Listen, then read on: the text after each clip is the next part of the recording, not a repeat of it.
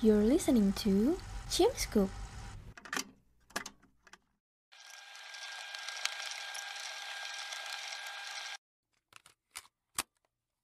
Now, you're in Scarversation. Scarp Conversation. Let's take a conversation about human rights and peace.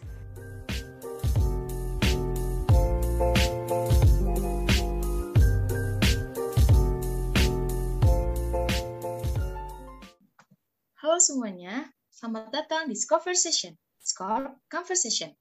Dalam rangka memperingati Universal Children's Day dan International Day of Person with Disabilities, Skop Jimsa FK Unila mengadakan SCREAM, Stop Discrimination Against Children with Autism, dengan topik Jimsa program Human Rights Equality dan fokus area Vulnerable People. JIMSA atau Center for Indonesian Medical Students Activities adalah organisasi mahasiswa kedokteran Indonesia berbasis aktivitas yang bersifat independen, nasionalis, inklusif, non-politik, dan non-partisan. Sementara SCORP atau Standing Committee on Human Rights and Peace merupakan salah satu standing committee yang dimiliki oleh CIMSA. SCORP memiliki empat ranah kerja, di antaranya Vulnerable People, Refugees Health, Disaster Management, dan Right to Health. Pada podcast kali ini yang bertemakan Let's Build a World where children with autism are free from any discrimination, teman-teman akan ditemani oleh saya, Kau Putri Dewi, sebagai moderator. Dan di kesempatan kali ini, saya juga tidak sendirian nih, karena nantinya saya akan ditemani oleh narasumber yang luar biasa dari Yayasan Cinta Harapan Indonesia Autism Center. Baiknya, kita sapa dulu kali ya. Selamat sore, Pak Zulfikar. Selamat sore, Mbak Rifka. Apa kabar? Alhamdulillah, baik Pak. Bagaimana Pak kabarnya? Baik juga, Alhamdulillah. Nah, pada podcast kali ini, saya akan ditemani dengan Pak Zulfikar dari Yayasan Cinta Harapan Indonesia Autism Center. Wah, kayaknya teman-teman udah pada penasaran nih sama Pak Zulfikar dan Yayasan Cinta Harapan Indonesia Autism Center. Langsung aja ya Pak, Bapak bisa perkenalkan terlebih dahulu dengan teman-teman kita, mulai dari diri Bapak terlebih dahulu, lalu mengenai Yayasan Cinta Harapan Indonesia Autism Center. Untuk waktu dan tempat, dipersilahkan Pak. Oke, terima kasih Rifka. Saya coba jelaskan dalam waktu singkat ya, karena kalau suruh jelaskan semua nanti habis dua jam. Baik semua, terima kasih. Saya Zulfikar, panggilan akrabnya Zulfikar. Kebetulan saya juga lahirnya di Lampung loh. Lahir besar, tamat SMA di Lampung, SMA Negeri 2 Tanjung Karang. Anyway, ini kebetulan aja saya kira karena tim ini dari Universitas Lampung. Um, saya ayah dari seorang anak penyandang autisma. Umurnya umurnya saat ini 21 tahun. Muhammad Rehan Iftikar dan baru saja mulai kuliah di Politeknik Negeri Jakarta.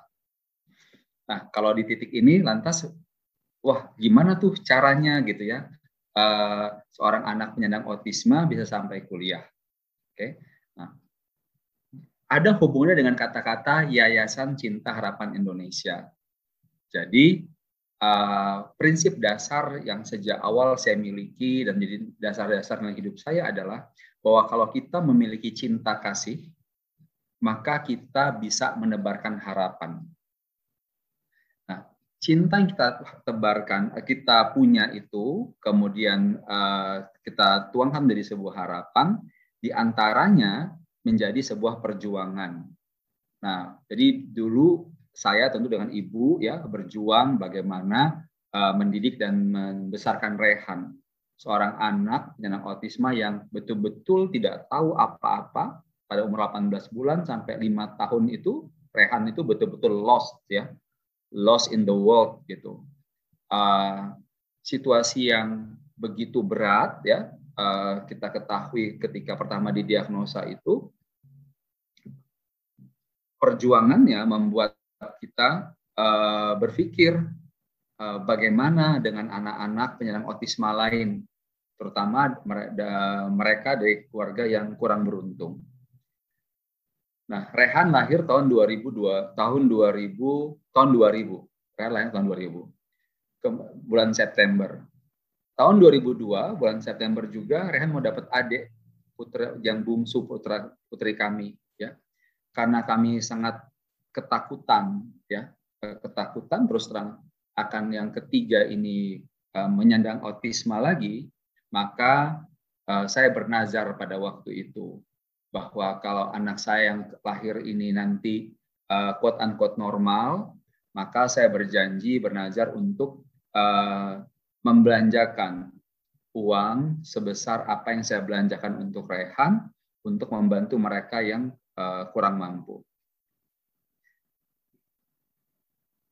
Nazarnya tahun 2002, YCHI didirikan tahun 2008. Kok lama jedanya enam tahun gitu? Karena memang uh, kami sendiri harus berjuang dengan keras gitu ya.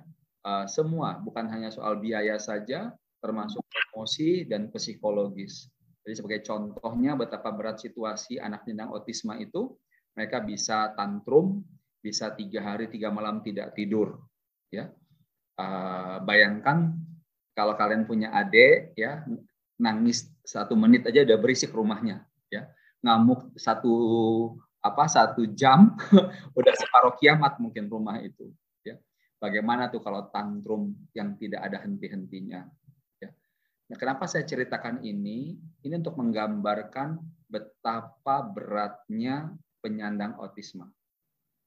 Nah, dari situlah uh, apa namanya karena menyadari situasi yang begitu berat dengan support system yang kami punya, support system itu kita ada uh, apa namanya ada pembantu, ada babysitter gitu ya. Itu aja beratnya luar biasa.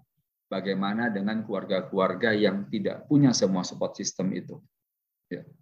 Itulah mengapa kemudian tahun 2008 setelah kami bukannya kami settled ya, tapi sudah setelah berproses gitu, uh, kami dirikan yayasan ini sehingga kami sebisa mungkin bisa membantu. Nah, kalau ditanya kenapa jadi buat yayasan, kenapa, karena kalau mudahnya saya bisa aja sekedar menyumbang uang gitu. Karena sebagai pengusaha saya tahu uang yang disumbangkan itu hanya paling bisa membantu satu dua orang, padahal kasusnya begitu banyak. Maka saya buatlah lembaga yayasan tujuannya agar uh, uang dari kami itu katakanlah sebagai pancingan. Kemudian kami membentuk tim dan mengajak masyarakat untuk sama-sama mengerjakan ini. Ya, karena tidak mungkin seorang Zulfikar atau Nila Susanti istri saya bisa mengerjakan ini sendiri, gitu ya. Jadi kita pasti ajak masyarakat. Mulai 2008 berproses panjang ceritanya hingga hari ini bertemu dengan screen, gitu kira-kira.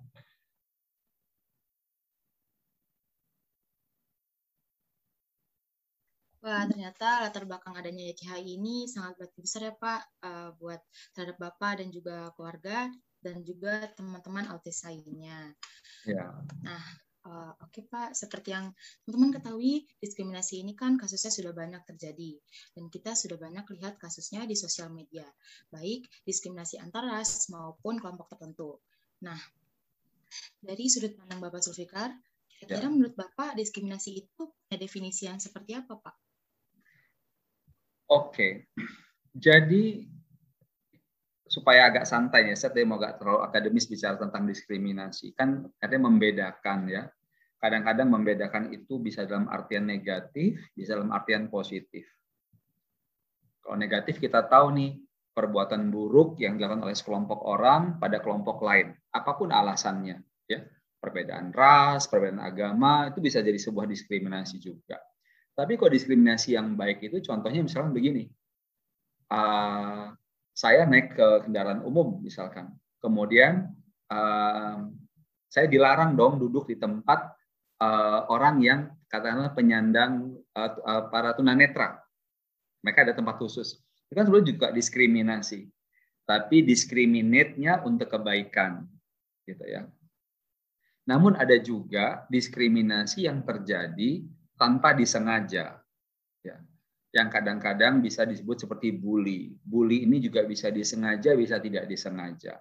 Nah, untuk kalangan penyandang autisma, bisa jadi itu uh, ada diskriminasi atau bully yang tidak disengaja. Ya. Contohnya begini, misalkan uh, anak saya tantrum, ya, anak saya tantrum di tempat umum, terus ada keluarga lain di situ, lantas bilang begini, ngomong sama anaknya, kamu jangan deket-deket tuh sama itu gitu. Atau dia memberikan kita pandangan yang nggak enak banget gitu. Ya. Itu kan diskriminasi sebetulnya, ya. Gitu. Namun kan kita tidak bisa menyalahkan orang tersebut, ya nggak sih? Karena kan sewajarnya uh, mereka tidak nyaman gitu ya. Mereka tidak nyaman dengan kehadiran anak saya gitu. Atau di sekolah orang tua yang lain komplain dengan sekolah. Wah, ini anaknya Pak Zul ganggu orang nih gitu. Ya. Kalau saya merasa, kalau saya dari kacamata saya, anak saya kan berhak sekolah juga gitu. Tapi dari kacamatanya mereka, eh anak saya kan terganggu. Nah, ini kan kalau kita bicara kata diskriminasi, satu sisi saya tidak mau anak saya didiskriminasi, ya enggak. Tapi kan juga orang lain juga tidak mau dong anaknya terganggu. Nah, batasan-batasan ini, uh, maksudnya kejadian ini, yang lantas uh, kita apa yang harus kita lakukan adalah sosialisasi, ya, sosialisasi, memberikan pengertian, termasuk pada anggota keluarga terdekat. Ya. Oh, itu tidak mudah ya, apalagi zaman uh, sampai hari tidak semua orang memahami itu apa itu autisme. Nah, yang lebih quote unquote kadang antara lucu dan menyedihkan karena kan di era tahun 2010-an kan lantas jadi rame nih kata autis ya enggak? Baru kan gitu. Uh, jadi kan suka dipakai jadi bahan joke. Eh lu autis banget sih? Betul nggak suka, suka ngomong gitu? Eh lu jangan gitu tuh kayak autis aja gitu. Ya kan? Anak-anak anak-anak muda suka ngomong begitu kan iya. gitu.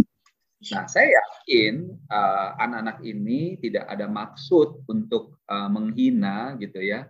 Malah dipikir tuh istilah yang kayak keren kali dipikir gitu. Tapi kalau yang dengar itu kami yang keluar apa punya keluarga penyandang autisme itu menyakitkan sebetulnya ya.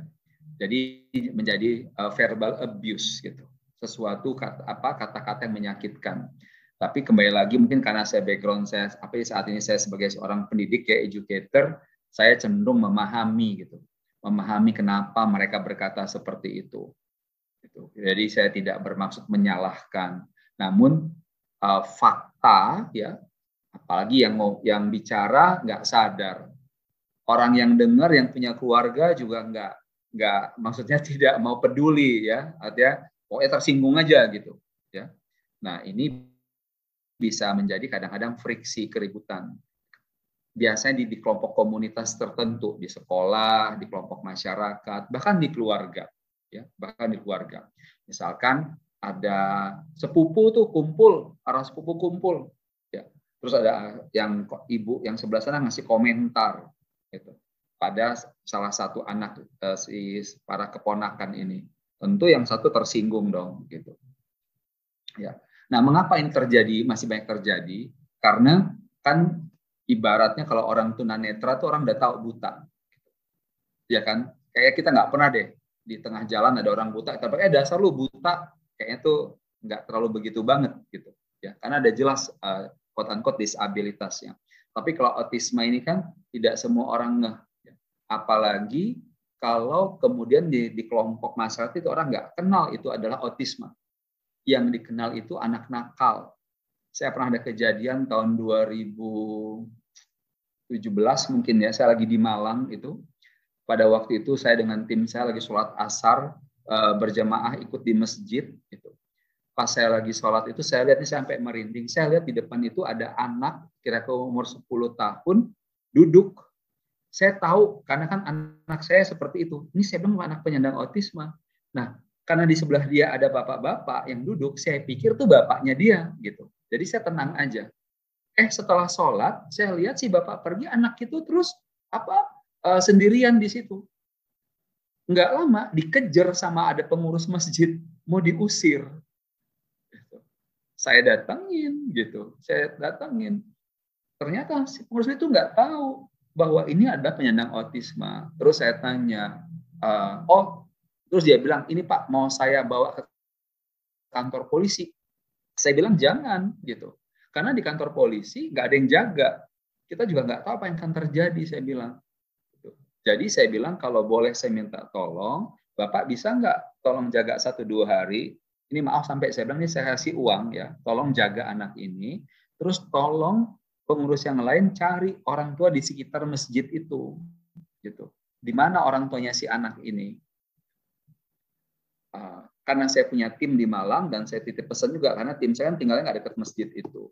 Tapi dia uh, saya minta kontak nih sama si pengurus masjid. Uh, setiap hari saya pantau. Hari kedua ketemu orang tuanya. Gitu. Ya. Jadi anak tuh lepas, anak tuh lepas dari rumah. Nah, anak lepas ini sudah sangat umum terjadi di penyandang autisme. Mulai dari yang anak kecil sampai dewasa. Saya punya kenalan ya, uh, adiknya ini umurnya 22 tahun, itu sering hilang. Ya. Hilang nanti tiga hari, lima hari, gitu, disebarkan informasi, gitu. Pernah ketemunya itu di rel kereta, macam-macam. Kenapa hilang? Karena anak penyandang autisme ini kalau tidak di apa namanya dijaga dengan benar satu dan tidak dilatih dengan benar betul-betul nggak punya kesadaran. Anak saya Rehan waktu umur 12 tahun kalau saya bawa ke mall saya lepas dia lepas dia nggak akan mencari saya kalau dia hilang dia pergi aja jalan gitu dia nggak tahu kalau dia itu harus dekat dengan orang tua itu dia nggak ngerti itu umur 12 tahun loh sekarang kan umur 21 tahun. Bayangkan umur 0 ke 12 itu seperti apa situasinya. Ya. Kan kalau kalian nih, kita yang normal, quote unquote ya, saya sebutnya mau nggak mau lah ya, karena kan tetap tidak normal, meskipun saya nggak enak bicara begitu ya. Kan kalau kayak Rifka ditinggal ibunya di tempat pasar sendirian, Rika nangis pasti. Ibu, ibu kan gitu, iya kan? Gitu. Kalau mereka tidak. Ya. Jadi banyak sekali hal-hal uh, yang masih menyelimuti dunia autisme ini yang belum betul-betul terbongkar, yang belum betul-betul kita pahami. Dan yang paling berat adalah tidak ada satu metode yang bisa dipastikan bisa kita bilang memperbaiki situasi. Jadi kalau dalam dunia autisme itu tidak ada kata-kata sembuh. Ya. Autisme itu bukan penyakit, jadi nggak bisa disembuhkan. Yang bisa diperbaiki itu adalah perilakunya.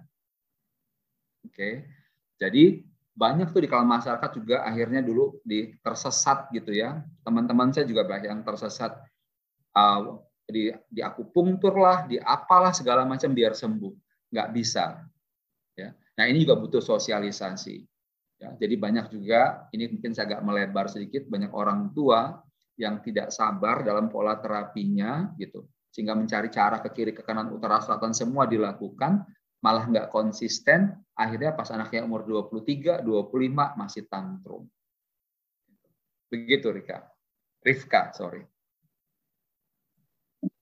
Oke, nah jadi mungkin teman-teman udah dijelaskan sama Pak Zulfikar tadi ya mengenai diskriminasi ini dan sudah dijelaskan tadi uh, dari cerita Bapak Zulfikar bahwa kalau lain kali saat kita bergurau itu bisa lebih berhati-hati lagi dalam memilih-milih kata karena uh, tidak semua hal itu juga bisa diterima dengan orang lain. Kemudian ya. diskriminasi sendiri juga masih sering terjadi pada anak dengan autisme ya Pak ya.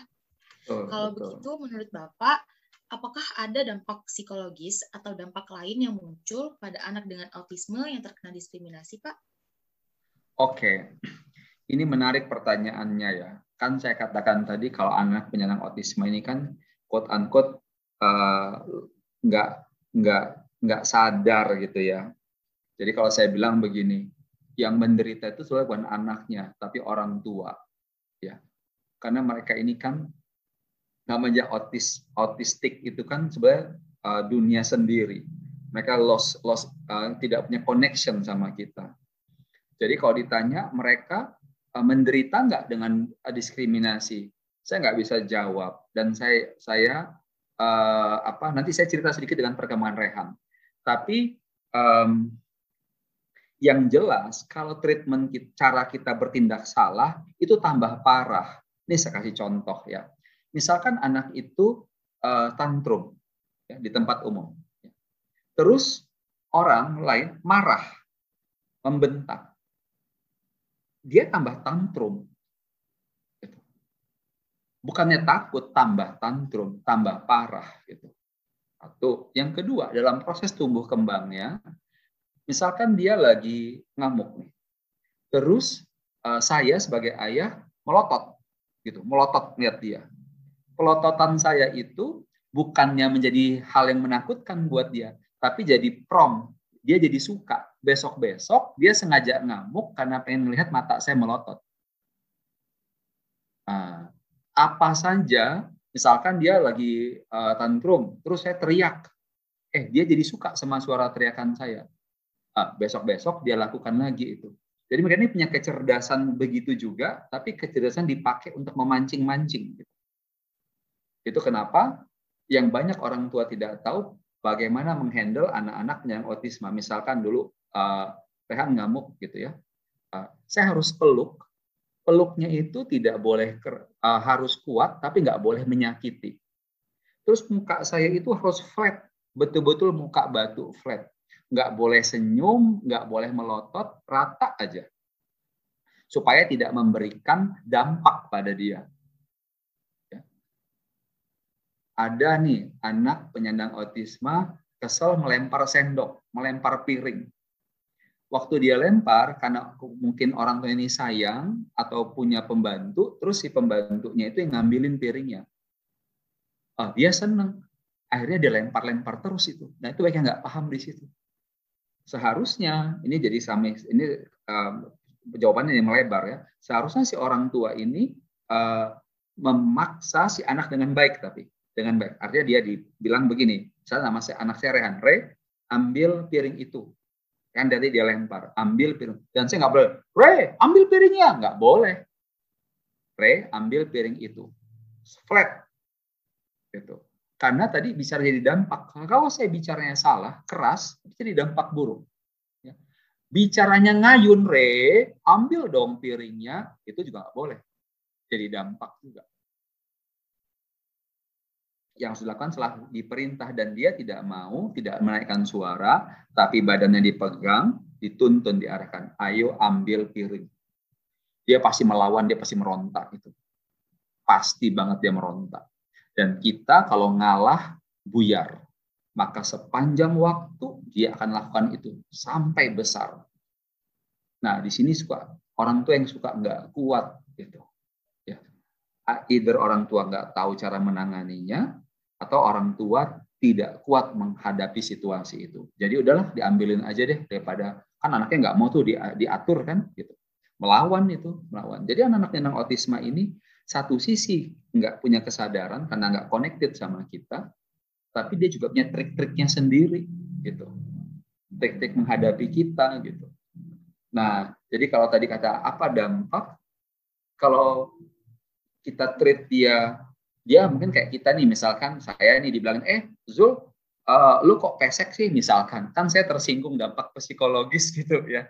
Kalau dia dibilang eh lu kok otis sih? Ya mana dia ngerti? Gitu. Itu dia nggak ngerti gitu ya. Terus kalau misalkan ada orang itu dia merengut atau mengelarang duduk dia mungkin biasa aja nggak peduli.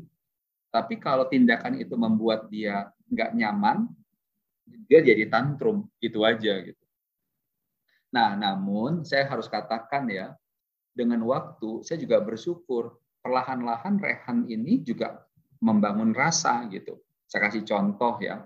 Dulu dia dipakai suruh pakai baju apa aja dia mau. Nah, kita kan udah mulai ajarin juga. Diajarin loh itu, Re kalau kamu nggak suka pakai baju ini bilang ya, itu ngajar tuh bertahun-tahun. Sejak dia kelas 3 SMA, dia sudah berani bilang, tidak mau ya, Re mau pakai baju yang yang itu. Nah, anak-anak ini kan punya pola tuh yang rigid banget ya. Senin baju apa, Selasa apa, Rabu apa gitu. Dulu dia waktu sekolah SMA Rabu tuh pakai baju batik gitu. Sekarang kan kuliah kan bajunya bebas aja. Tetap aja dia Rabu batik. Kamu kalian bisa bayangin nggak sih dia tuh kuliah online ya. Kalau Senin tuh pakai kemeja, pakai jas.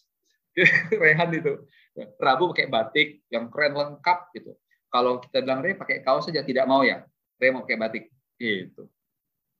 Nah, jadi itulah apa namanya satu hal yang in way ya positif lucu-lucu gitu kan. Tapi satu sisi kan juga kalau orang nggak ngerti aneh banget sih ada anak remaja kelas online di meja dengan setelan jas gitu. Coba kalau terus ada ada keluarganya datang ngasih komentar. Karena dia sudah mulai punya rasa, dia juga pasti nggak suka. Nah, satu sisi ya, ini saya kalau bos lebih kan Rehan kan nggak pernah mengatakan jelek, Gitu. Nggak pernah ngomong jelek. Kalau saya bilang Ray, nanti kalau ada orang jahat, dia bilang tidak ada orang jahat ya papa. Gitu. Karena dokter sejak kecil pakai ABA itu Applied Behavior Analysis itu diajarin tindakan baik dapat reward, tindakan baik dapat reward. Kalau, kalau tidak nurut nggak dapat reward. Jadi nggak ada dalam kosakata dia itu perbuatan buruk. Semua itu harus perbuatan baik. Nah, sekarang apa akibatnya? Kami tuh sampai sekarang masih khawatir kalau itu dibully orang di luar, dia nggak melawan. Itu tuh yang masih jadi tantangan terbesar. Gitu. Ya. Jadi dia diam aja gitu. Untuk ngajarin dia paham kalau dia lagi kata apa kita kata bully, diskriminasi. Dia lu pernah di SMA itu dikerjain sama teman-temannya gitu. Dia nggak melawan, dia diam aja. Jadi kalau dalam konteks konteks tadi diskriminasi gitu ya, kita perlu sekali membangun uh, pemahaman di masyarakat, di keluarga tentang bagaimana lebih membuat pagar-pagar menjaga gitu. Karena mereka tidak bisa melawan. Karena apa? Karena nggak ngerti gitu. Ya. Kan misalnya kalau orang tuh maaf-maaf kan uh, tunarungu nggak bisa dengar, dia kan tahu dong kalau dia marah diapain orang kan dia melawan. Kalau ini dia nggak melawan. Begitu Rifka. Oke, berarti untuk dampaknya sendiri itu lebih berdampak kepada orang tuanya ya Pak ya dibanding yeah. pada anak autismenya sendiri. Nah, yeah. menurut Bapak sebagai seseorang yang sudah lama berkecimpung di bidang pensejahteraan anak dengan autisme, bagaimana pandangan Bapak terhadap diskriminasi yang terjadi pada anak dengan autisme? Uh, selain itu Pak, mungkin dari Yayasan Cinta Harapan Indonesia Autism Center sendiri, adakah program yang sudah dilakukan terkait isu ini Pak?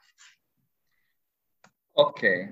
um, jadi kalau terkait dengan isu ini secara umum ya, uh, kami kalau saya pribadi ya, seperti yang saya sampaikan tadi gitu, uh, sebisa mungkin saya mensosialisasikan dari waktu ke waktu gitu ya. Dan seperti saya katakan tadi, kadang mungkin saya dari educator gitu, jadi saya cenderung juga memahami uh, backgroundnya orang lain gitu ya. Nah, kalau dari YCI Autism Center sendiri, memang terus terang kita belum ada program yang khusus sosialisasi untuk menentang diskriminasi, gitu ya, belum ada. Karena fokus EC Autism Center itu adalah pertama memberikan pelatihan terapi bagi anak-anak ini secara gratis ya, karena kita tuh lebih banyak mengurus mereka yang kurang yang kurang mampu. Satu, yang kedua melatih para orang tua dan ini berat sekali tantangannya. Mengapa? Karena para orang tua yang kami uruskan orang tua maaf dari keluarga tidak mampu. Mereka ini kan juga kerjanya berat, ya nggak punya pembantu. Gitu. Jadi kalaupun mereka dilatih, mereka tuh tidak bisa juga menterapi anaknya.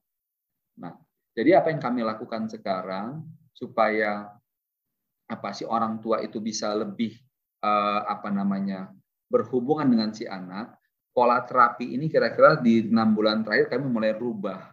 Jadi anak-anak tuh lebih diajarkan dengan pekerjaan rumah tangga. Nah, dari situ kami juga mengajarkan si para orang tua untuk bisa menyampaikan kepada tetangga. Jadi sosialisasinya itu bukannya kan kalau seperti kalian kan punya program uh, buat podcast menyampaikan ke halayak ramai gitu ya. Kalau kami uh, melatih anak, mendidik keluarganya, nah, hanya dari waktu ke waktu ketika kami ada acara conference atau acara seminar gitu ya kami juga sampaikan gitu. Tapi ini lebih pada terkait tentang tadi apa sih simptomnya anak penyandang autisme, seperti apa sih kondisinya gitu. Sehingga masyarakat lebih tahu, oh kalau begitu namanya anak penyandang autis ya gitu. Seperti yang kayak saya bilang cerita di masjid di Malang tadi. Nah, dari situ masyarakat bisa lebih berempati, tidak kemudian mendiskriminasi kalau kata-kata tadi ya, apalagi sampai membuli. Demikian Rifka. Wah, luar biasa sekali ya teman-teman Yayasan Cinta Harapan Indonesia Autism ini. Walaupun belum ada program terkait isu diskriminasi ini, tapi ada hal-hal lain yang sudah dilakukan seperti yang sudah dijelaskan oleh Pak Zulfikar tadi ya Pak. Nah, kemudian Pak, menurut Bapak sendiri, bagaimana cara mengubah perspektif masyarakat yang masih memiliki pandangan atau sikap mendiskriminasi terhadap anak dengan autisme? Oke, ini yang kalian buat salah satunya podcast ini bagus sekali ya gitu. karena ini membantu ya membantu kan uh, ini kasih contoh analogi ya. kita nih waktu lahir kita kan nggak tahu uh, apa itu antara wajah marah sama wajah bahagia ya enggak kita mulai tahu ketika orang tua kita apa apa menghibur kita ciluk bak gitu kan? Oh jadi kita tahu nih gitu ya. Terus orang tua kita ngajak kita ngobrol kita pelan-pelan jadi paham. Nah masyarakat juga begitu ya. Kita tidak bisa mengharapkan masyarakat seketika menerima. Karena wajar saya katakan tadi semua orang kan pengen hidupnya nyaman. Kalau dalam lingkungan tetangga tiba-tiba ada anak tetangga sebelah ngamuk keluar dari rumahnya tantrum terus lempar-lempar batu kena kaca rumah tetangga, siapa yang nggak marah? Betul nggak? Ya. Namun dengan sosialisasi seperti ini, lama-lama jadi orang tahu, oh ternyata dia uh, tantrum nih gitu. Paling tidak si tetangga itu nggak membentak si anak, nggak mencerca si anak, karena kok dicerca, anaknya sih nggak ngerti orang tuanya sakit hati. Satu. Yang kedua, si anak karena dibentak, tambah tantrum, tambah heboh lagi. Nah, dengan sosialisasi, sosialisasi yang kalian lakukan, uh, maka lambat laun orang mengerti. ya Oh, ternyata begitu ya. Kayak tadi kan saya jelaskan bagaimana cara menghadapi anak penyandang autisme. Yang kedua, pemerintah harus melakukan dan sudah melakukan ya pemerintah juga sudah mulai melakukan banyak juga NGO NGO lain mulai melakukan harus masif ya Pak Zul, harus.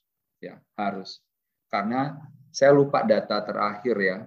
Rasanya itu kalau nggak seratusan ribu, berapa ratus ribu anak penyandang autisme itu. Atau mungkin saya lupa ya, apa mungkin sudah hampir mencapai angka satu juta. Itu yang terlaporkan. ya Dan itu banyak orang yang masih belum mau melaporkan. Artinya ini ada di tengah-tengah masyarakat kita. Jadi kalau si orang tua itu nggak bilang sama tetangganya tentang situasi anaknya, misalkan nih uh, anaknya tiba-tiba lepas dari rumah, ibunya lagi ketiduran kecapean, anaknya lepas ke tetangga apa ngacak-ngacak, kan nanti bisa di atau tiba-tiba misalkan ngapain sepeda orang gitu, sepedanya punya anak remaja juga, kan tuh bisa dihajar habis tuh si anak, ya gitu. Yang menghajar nggak paham, ya kan gitu Nah, jadi sosialisasi seperti ini sangat dibutuhkan, ya. sangat dibutuhkan agar lambat laun betul-betul masyarakat punya, kalaupun tidak berempati, punya pemahaman, ya. tidak bereaksi negatif itu dulu yang kita harapkan, tidak bereaksi negatif, tapi bereaksi netral. Begitu, Rifka. Oke, jadi seperti itu ya Pak. Nah, buat teman-teman, sesuai dengan yang sudah Bapak Sulfikat sampaikan tadi, jadi salah satu caranya bisa dengan melakukan sosialisasi seperti podcast ini ya Pak, untuk ya. mengubah perspektif masyarakat yang masih memiliki pandangan atau sikap mendiskriminasi terhadap anak dengan autisme. Nah, kalau begitu Pak, dari Bapak sendiri, adakah saran dan masukan yang dapat kami lakukan sebagai mahasiswa, khususnya mahasiswa kedokteran, untuk berpartisipasi dalam mengurangi diskriminasi terhadap anak dengan autisme, Pak? Wah, bisa banyak sekali sebetulnya ya, tergantung tingkat kesibukan kalian nih. ya, ada bisa program yang seperti ini ya. Ada juga bisa ada sekelompok ada satu universitas, uh, universitas kedokteran Atmajaya ya. Mereka baru buat konser ya. Baru aja berlangsung konser ya. Konser uh, untuk uh, membawa apa temanya itu? Maharata. Maharata itu apa kemarin artinya kalau saya lupa ya uh, intinya juga uh, menggalang dukungan ya jadi sambil mensosialisasikan pada masyarakat galang dukungan untuk membantu anak-anak penyandang autisme ada juga kelompok dulu di Bintaro namanya Bintaro Run gitu. Buat acara jalan uh, buat acara lari ya, lari pagi gitu ya, rame-rame sambil sosialisasi gitu. Nah, karena kalian anak-anak kedokteran kalau mau lebih jauh lagi mungkin bisa juga memberikan uh, apa namanya sosialisasi tentang nutrisi. Ya, nutrisi kan gini, Eh, salah satu yang paling pantang buat anak yang autisme, apa waktu dari kecil ya, itu adalah eh, gula dan tepung. Gula dan tepung. Ah, kemudian kenapa? Ini uh, jadi salah gini, ditemukan bagi anak yang autisma itu sistem pencernaannya itu nggak beres. Jadi tepung itu dan gula itu waktu diserap oleh tubuh, nanti kalian lebih jago daripada saya ya. Dia itu tidak dipecah secara tuntas sehingga ditangkap oleh uh, otak itu seperti menangkap katanya kayak menangkap uh, apa heroin. Dan kalau itu terjadi saat dia lagi apa tantrum makanannya itu, maka setiap kali makan itu tubuhnya itu terpancing untuk tantrum. Nah, ini terus terang banyak sekali uh, keluarga-keluarga anak yang penyandang autisme juga kadang-kadang tidak peduli gitu. Karena repot gitu ya. Jadi dulu ya anak saya Rehan itu sampai umur berapa belas tahun tidak bisa makan tepung terigu. Jadi uh, kita buatnya pakai tepung beras. Nggak boleh minum susu. Ya, termasuk susu soya tidak boleh gitu. Itu yang paling jahat karena proteinnya nggak bisa dipecah.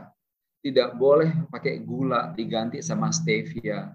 Tapi kan stevia itu kan juga mahal gitu ya. Jadi anak saya itu dulu waktu sampai sebelum autis ke terdiagnosa kan dia tumbuhnya gemuk gitu Nah, begitu ketahuan dia penyandang autisme, diet ketat.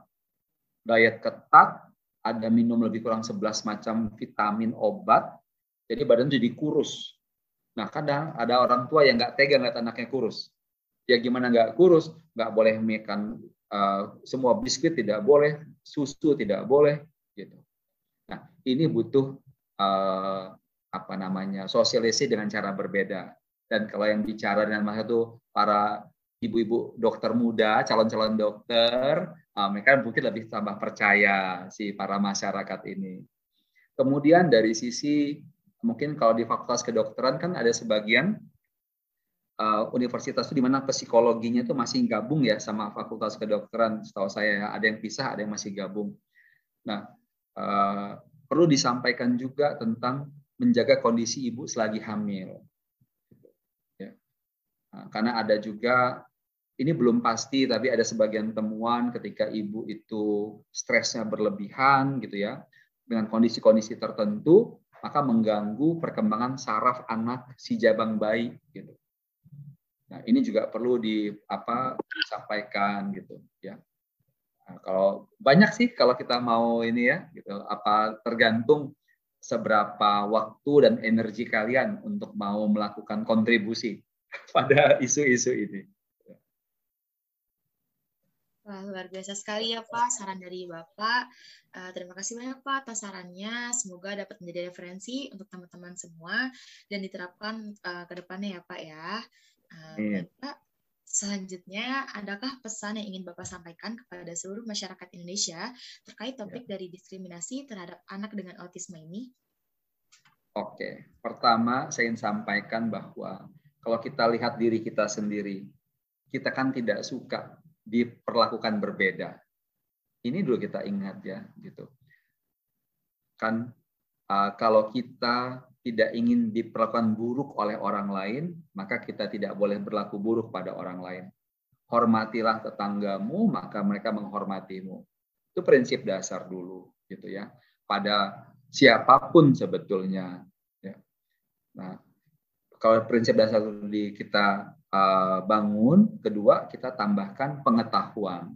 Karena bisa saja, seperti saya katakan tadi, uh, seseorang bersikap diskriminatif karena tidak paham, ya, tidak paham ada yang bersikap buruk. Gitu kan. Yang ketiga, bisa juga seseorang itu punya situasi emosional juga sendiri. Dia sudah ngerti konsep menghormati orang lain. Dia sudah punya juga ilmunya tapi dia juga lagi galau, lagi emosi gitu kan. Tiba-tiba ada anak tetangga lempar pintu, lempar kacanya pecah, ya pasti marah juga, ya enggak sih? Gitu. Nah, lantas bagaimana? Ya berarti kita sebagai sebuah masyarakat, sebagai sebuah bangsa perlu terus saling mengingatkan dan mendidik tentang pentingnya menjaga emosi. Karena dari situ bisa muncul kejelekan-kejelekan yang lain. Jadi dengan tiga hal itu melalui program ini saya mengajak uh, kita semua, mengajak kita semua untuk lebih aware, untuk lebih sadar, ya. Karena apa pun yang terjadi di tengah masyarakat, mau tidak mau kita punya kontribusi. Mau tidak mau kita terdampak. Maka sudah sewajarnya kita semua bahu-membahu untuk menjaga masyarakat kita. Begitu, Rifka. Oke, terima kasih Pak atas pesan yang Bapak sampaikan. Semoga ke depannya masyarakat Indonesia bisa menerapkan hal yang uh, Bapak sebutkan tadi ya Pak. Amin, nah, amin. Mungkin untuk pertanyaan yang saya ajukan sudah cukup Pak Zulfikar. Terima kasih Pak atas jawabannya. Ya, sama-sama, sama-sama. Ya Pak, sebelumnya apakah ada closing statement Pak? Ah, apa ya? Um, mungkin seperti prinsip dasarnya YCHI, ya, Yayasan Cinta Harapan Indonesia.